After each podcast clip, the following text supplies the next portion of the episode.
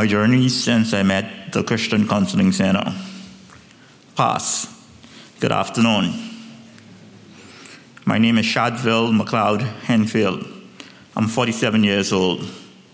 I came to the Christian Counseling Center in a broken condition, for I lived in a group home and was not working at the time.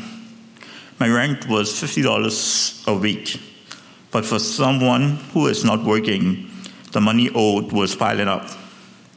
The church slash Christian Counseling Center gave me $50 for my rent. A stranger to the church. This was enough to keep the landlord representatives off my back for a while. Pastor Anna did some counseling session with me, which led me to rededicate my life to the Lord. After some counseling session with Pastor Annette, he asked me to speak to the church on what I recommend the Christian Counseling Center to hurting people. I did the speech and was offered a job by the general manager of Lightborn Trading Company as an order puller. I took the job 14 years ago, and I'm still on that job.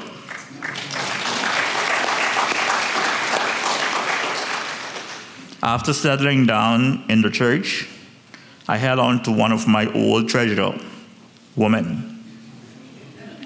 I, I came to church checking out the ladies in Sunday school and in church service. Sadly, I offended some ladies. I'm sorry, ladies. I never went to jail, but I'm an old jailbird. I look at life as a, as a shoe. You got to keep polishing it or it will lose its beauty. I battled and made some advancement slowly. I lived in a group home surrounded by challenged people. I became one of those that helped manage the group home, locking up, help keeping things in order, and assisting where I can to help the social workers. I was asked, I was asked by my dad to, to, to come home at age 40. I lived eight months with my dad, and then he died. After my dad's death, I stayed three years with my stepmother, sister, and niece. My stepmother started being unkind to me, along with my sister and niece. I knew it was time to leave home. While I was home, I managed to save some money and bought a car and get myself in an apartment. I've been living on my own for three years now. Present. I'm still single. I never been, I've never been married, and I have no children. I'm trying to keep working on myself. I've been coming to church off and on 14 years now, building friendships in church, on the job, at home and in the community.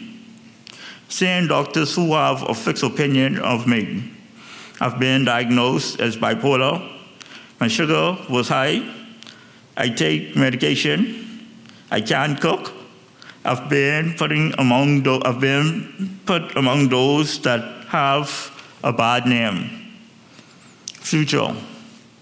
I would like to see myself free from the doctors and medication building my relationship with the Lord on the job, in the home, and community. I have not become perfect, but I'm striving for that perfect life. I see myself as a one woman man. I leave you with all I leave you all with these three quotes. One, Ecclesiastes chapter 7, verse 20. There is no one on earth who does what is right all the time and never makes a mistake. 2. Proverbs chapter 13, verse 20. He that walketh with, with, with wise men shall be wise, a companion of fools will be destroyed. 3. Fools call foolishness wisdom, and wisdom call foolishness foolishness. Thank you.